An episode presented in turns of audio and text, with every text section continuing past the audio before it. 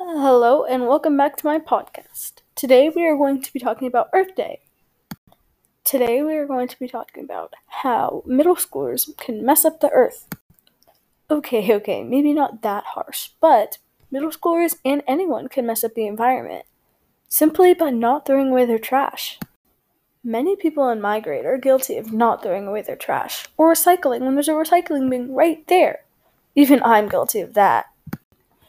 But one way we could fix this is by throwing away our trash and using reusable things.